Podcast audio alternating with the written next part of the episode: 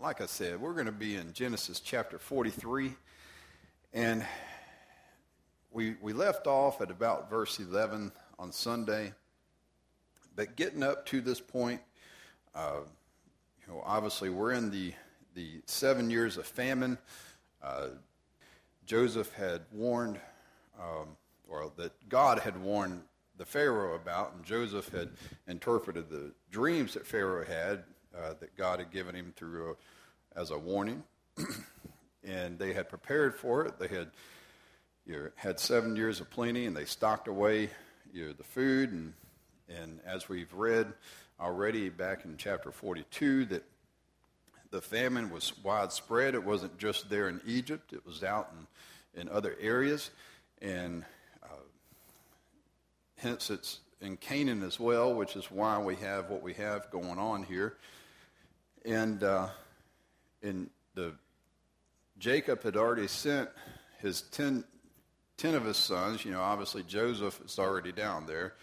They don't really know that Joseph is down there and still alive and second command. But in Benjamin, they would not let go.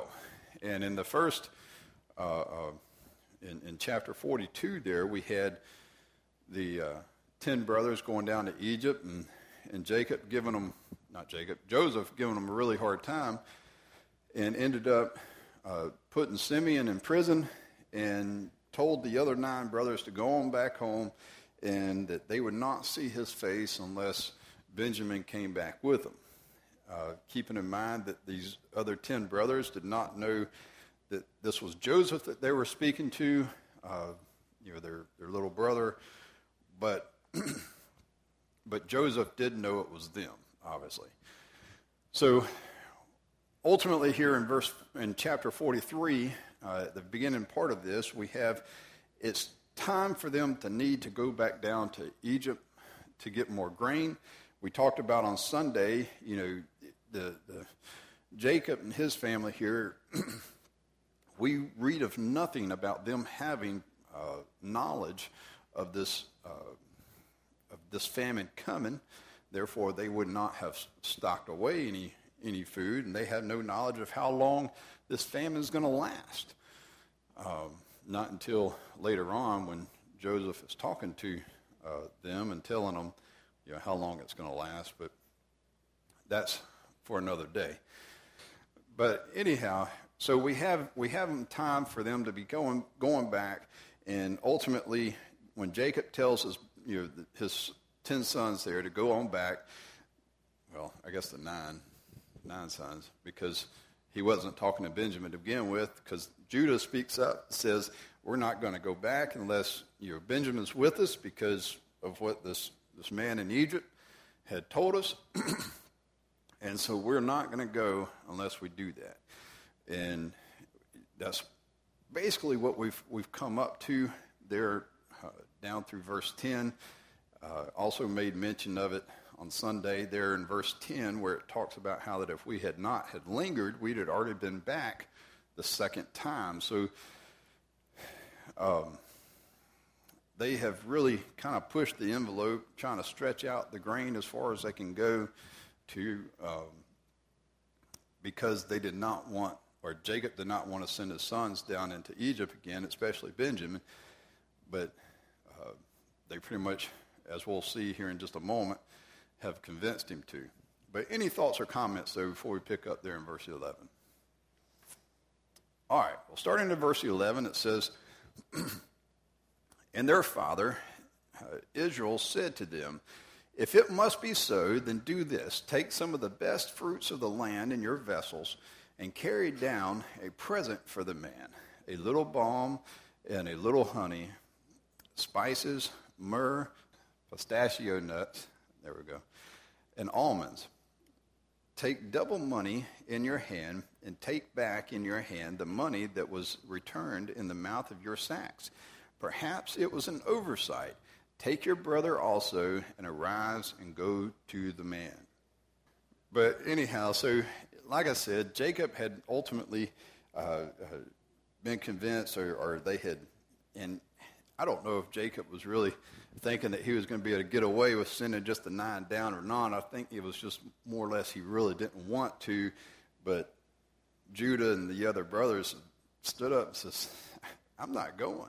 I'm not going. And like we talked about on Sunday, Judah speaking to Jacob in verse 8 there basically turns it around on him and says, look, if we don't go, we're all going to die anyhow, regardless of whether or not you want Benjamin to die or not. If he does not come with us, because we're not going down there unless he comes with us, we're all going to die from starvation. So he was pretty much backed into a corner and says, all right, well, I've got to let him go. And so in verse 11, what does he tell him to do? You know, well, if you're going to go, what are you going to do? Take all this stuff with you? Take him a present? Absolutely. Absolutely. He wants to make sure that there is, we're doing everything in our power to make them happy. You know, even take the money back that they sent back with us. You know, maybe it was an oversight. Maybe they just forgot to pull it out, whatever the case may be. Yes. They sent double amount. That's what I'm saying. They sent that money back to them so that you say, look, this money was in our sacks when we got back home, so here it is, and you know, here's money for more stuff. So, and just a side note on this though, it's not that he was not worried about the other brothers, because he even makes mention, hopefully he'll send, you know, not only will you be able to bring Benjamin back, but you're going to be able to bring Simeon back as well, because he's down there in prison at this time. And I can't find it for some reason, and I don't think I've read it yet. So just keep that in your minds. We'll get there when we get there. But, well, just to keep going, let's look at verse 14 here. Verse 14 says, and may God Almighty give you mercy before the man, here it is, that he may release your other brother and Benjamin. If I am bereaved, I am bereaved. Is that what you was pointing out there as far as the other brother? All right, thank you. I was thinking more of if I'm bereaved, I'm bereaved. But he shows care to the other sons as well. Obviously, he's more concerned over Benjamin. It's his favorite son. That's no secret whatsoever, just as Joseph was his favorite son as well. And it all boils down because he loved Rachel more than any of the others. And but aside from all of that, he does care for the other brothers, is what I'm saying. And in verse 14, I find it very interesting because here we have him turning to God and saying, look, we'll just put it in God's hand, and may he have mercy on your travel, and have good travels, and that everything goes well, and that everybody's released, and y'all can all come back home. And the aspect there is, as far as if I am bereaved, I am bereaved. It makes me think that, here he is, and especially when he's talking about, may God Almighty have mercy before you. He's putting all of his trust in God, because there's nothing that he can do. There's no more that he can do. He's done what he can as far as getting a gift ready for him, taking double the amount of money down there. So he's putting it all in God's hands, and he says, if I am bereaved, I am bereaved. If none of you come back, none of you come back. If one of you comes back, one of you comes back. Obviously, that's not what he wants, but that's all that he can do. Any thoughts or comments? So I feel like I'm preaching up here, and I'm sorry for that. I'll try to get some more interaction there. All right, well, let's look at the next set. Starting in verse 15, we're going to go down to verse 21. It says, So the men took that present and Benjamin, and they took double money in their hand, and arose and went down to Egypt, and they stood before Joseph. When Joseph saw Benjamin with them, he said to the steward of his house, take these men to my home, and slaughter an animal, and make ready, for these men will dine with me at noon. Then the man did as Joseph ordered, and the man brought the men into Joseph's house. Now the men were afraid because they were brought into Joseph's house. And they said, it is because of the money which was returned in our sacks the first time, that we are brought in so that he may make a case against us and seize us to take us as slaves with our donkeys. When they drew near to the steward of Joseph's house, they talked with him at the door of the house and said, "O sir, if we indeed came down the first time to buy food, or when we indeed came down the first time to buy food, but it happened when we came to the encampment that we opened our sacks, and there each man's money was in the mouth of his sack. Our money was in full weight, so we have brought it back in our hand." All right. So they take Benjamin, they get down there, and in my head, it's almost like they're standing in line to go see Joseph, in a sense, because, you know, since while they're waiting to see Joseph, Joseph looks out and sees Benjamin. And I can just imagine Joseph sitting there, and he looks out and he sees his brothers, and he sees his youngest brother, and boy, it just excites him, you know, because here it is, his own flesh and blood, his younger brother that's come back, or that's come to see him, in a sense. Not that he knew that it was him, but here he is. And so he turns to his servant of the house and says, "Hey, I want you to go make a meal. I want you to take them there." But boy, I can feel the queasiness of the brothers too, though. You know, because they don't know what in the world's happening. They just know, oh man, we were being ripped out of line and taken over here to this guy's house. And I also find it interesting because it's like it bugged them so bad that as they were getting to the house, they pulled the man to the side and says, "Hey, look, man, this money was in our sacks. Here you go. You know, we brought it back, and we want to buy more. You know, we brought more money as well." They just wanted to clear their conscience. Like, you know, I don't want to get in trouble. You know, I want to go back home, and so they have that going on. But there's something interesting here in between. When you think about Joseph, and he just turned into his servant and asked him to go do this, and I don't know why, but it just stood out in my mind tremendously when thinking back in Joseph's life. Did anybody else see it? I mean, it's not so much of anything of true importance here. It's just a thought process of how things have changed for Joseph. Exactly. This. In my head, I see Joseph turn into his younger self. You know, here we have the steward of his house there with him, and he says, "Hey, go do this." And he went and did it, to where when he was with Potiphar, Potiphar would have turned to him and says, "Hey, go do this." And he would have gone and done it.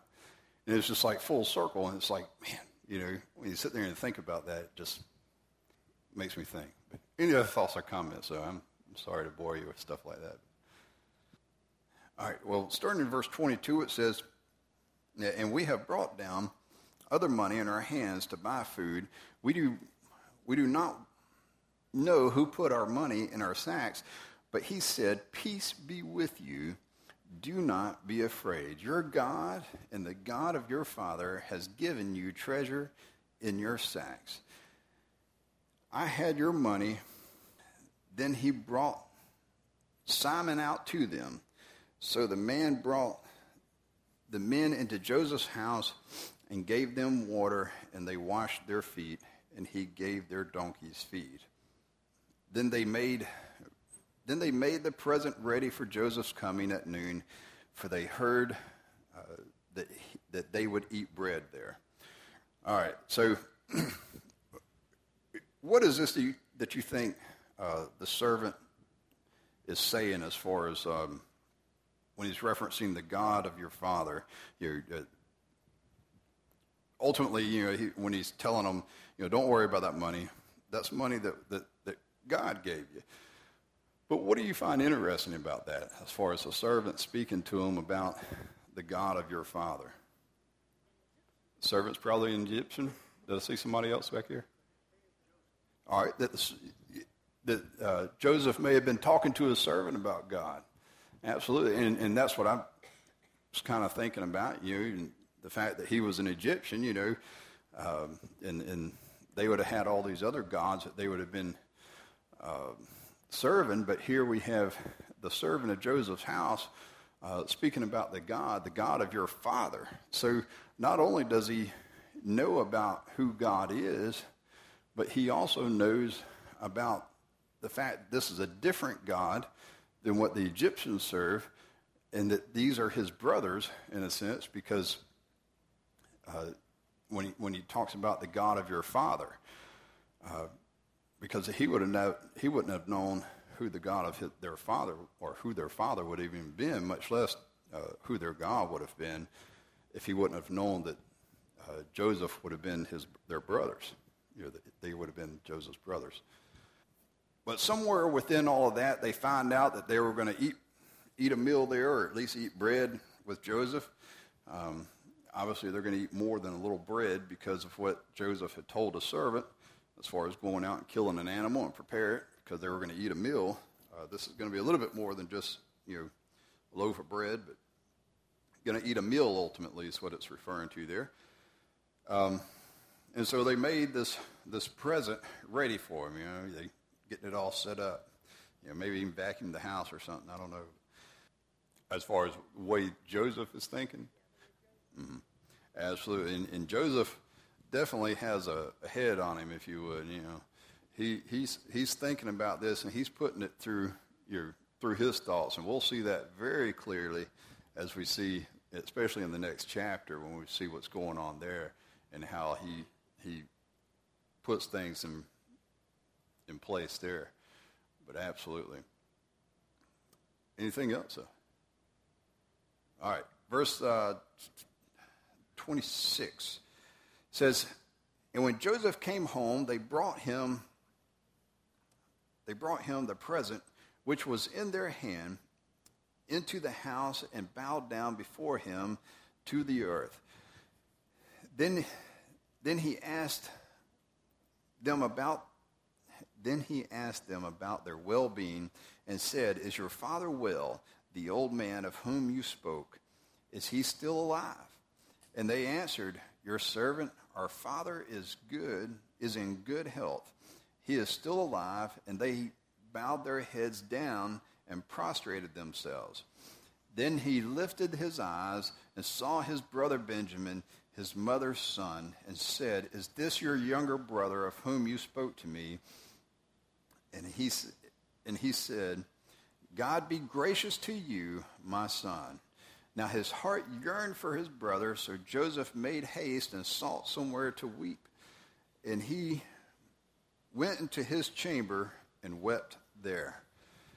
I imagine this was probably a lot like what happened to Austin here when his younger brother came to his house a few days ago, right?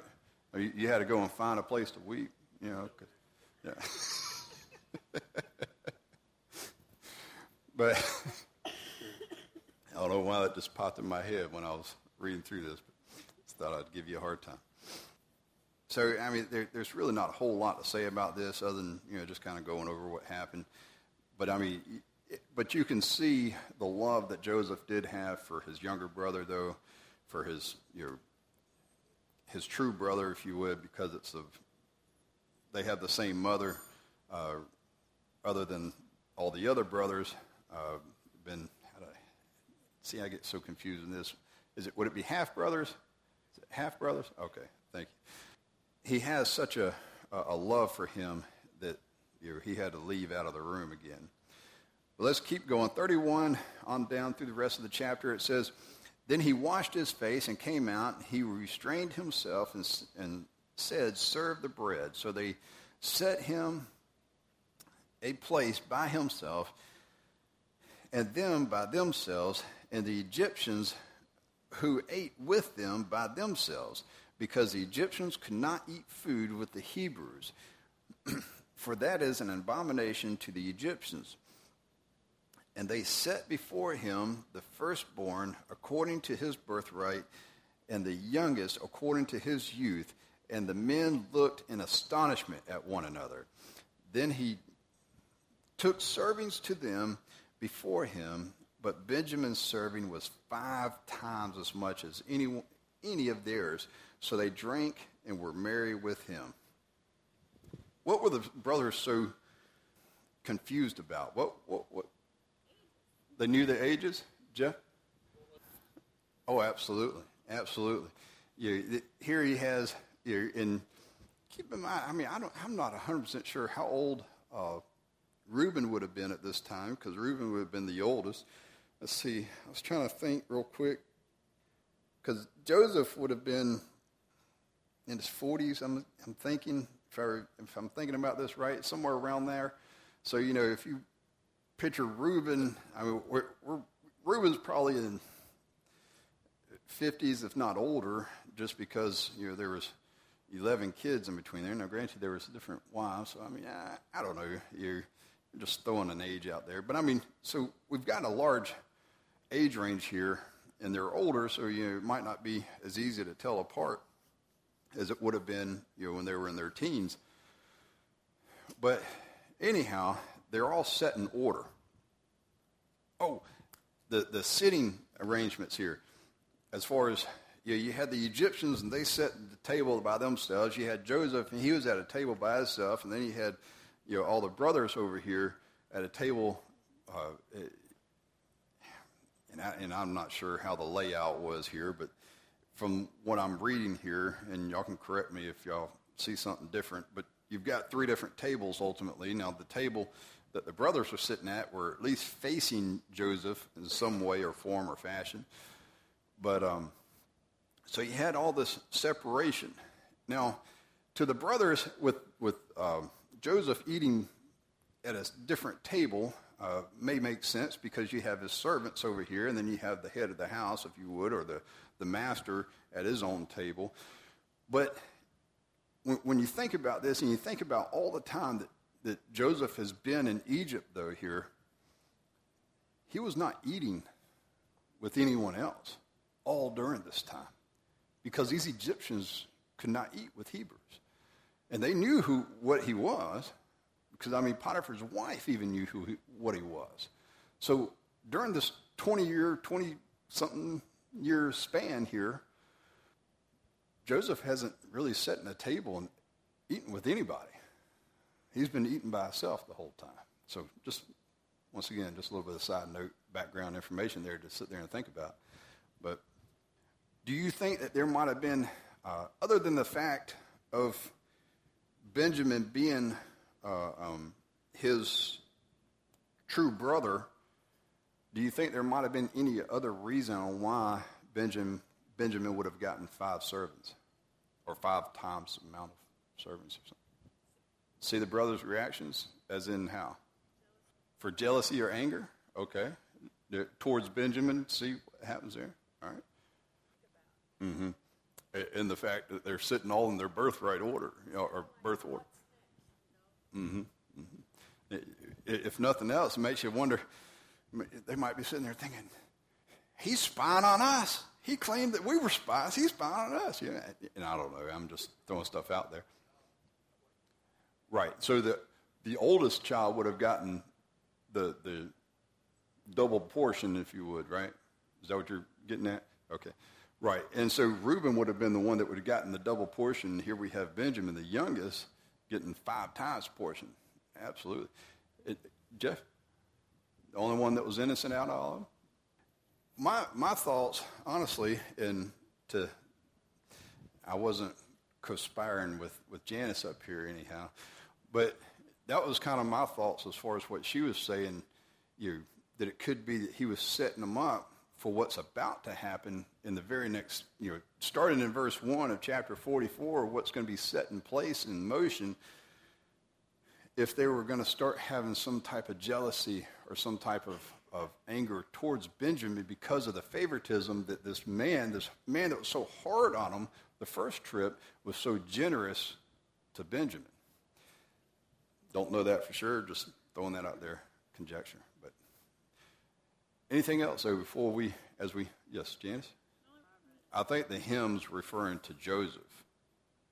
She was saying that she thought that that they were merry with him referring to they were all merry with Benjamin, but I was interpreting the hymn as in Joseph. Anybody, we got any English scholars here that knows? Anything else, though, before we close out 43? All right, well, starting in verse 1 of chapter 44, first three verses says, "And he commanded the steward of his house, saying, fill the men's sacks with food, as much as they can carry, and put each man's money in the mouth of his sack. Also put my cup, the silver cup, in the mouth of the sack of the youngest, and his grain money." So he did according to the word that Joseph had spoken. As soon as the morning dawned, the men were sent away, they and their donkeys. All right. So what do we have setting up? What's the plot here going on? What do we have going on? So far, it's sounding fairly familiar, right? Fill the grain up, put the money back in the sacks, but then he has them do something special. He takes the silver cup and puts it in Benjamin's sack. Like I said, you can see Joseph's got the wheel spinning in his head. He's got a plan, and throughout this whole chapter, I think this plan is being continued out, what he's wanting to do, what he's trying to get done. All right, starting in verse 4, it says, when they had gone out of the city and were not yet far off, Joseph said to his steward, "Get up, follow the men, and when you overtake them, say to them, why have you repaid evil for good? Is not this the one which my Lord drinks, and with which he indeed practices divination? You have done evil in so doing. So he overtook them and he spoke to them these same words." So he tells them, he tells the steward of his house, servant, after they had left the city and they weren't too far away, he says, "Hey, go out there and go track them down and ask them why they took my cup," basically. Now, this word that I was struggling with, this divination, I think is how you would pronounce that. What is that all about? What would someone do as far as a divination, especially with a cup or what have you? Interpret the dreams? Maybe, I don't know. And I didn't think about the aspect of him interpreting dreams, honestly. But from what I'd read as far as this divination, what I guess you can say a lot of those that would be practicing idolatry or what have you, if you was to take it and you was to put water in it and then you dump some oil in it, it will start splotching, and something about the splotches, and they'd be able to determine what the splotches were some weird way or fashion or what have you. Now, I'm not trying to say that Joseph did this. I think Joseph would have been well aware of how this would be taking place. And the reason why I feel like he'd be well aware of that is because, for one, he's been living in Egypt for over 20 years, and I'm sure that he's seen people do something like this over that time period. But secondly, who's his wife? His wife was the daughter of the priest of On, who would have been a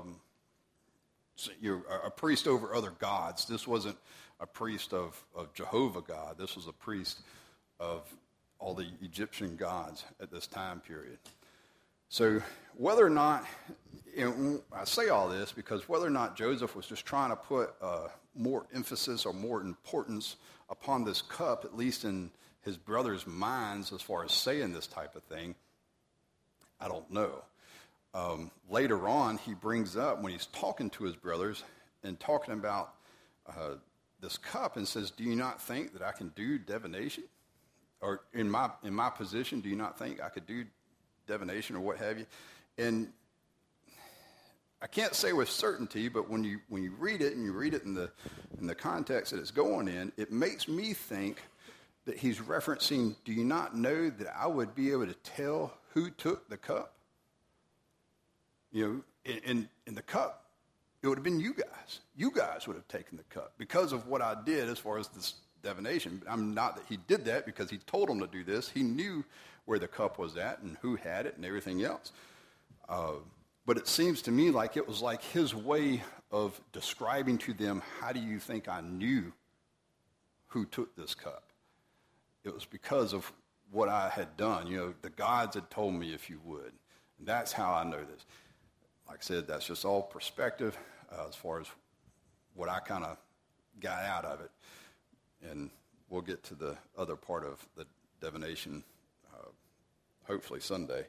But any thoughts or comments upon all that? I didn't mean to get too wrapped up in that, but whenever you see something like that in Scripture, I just don't want to just let that slide by. And like, let's push that to the side.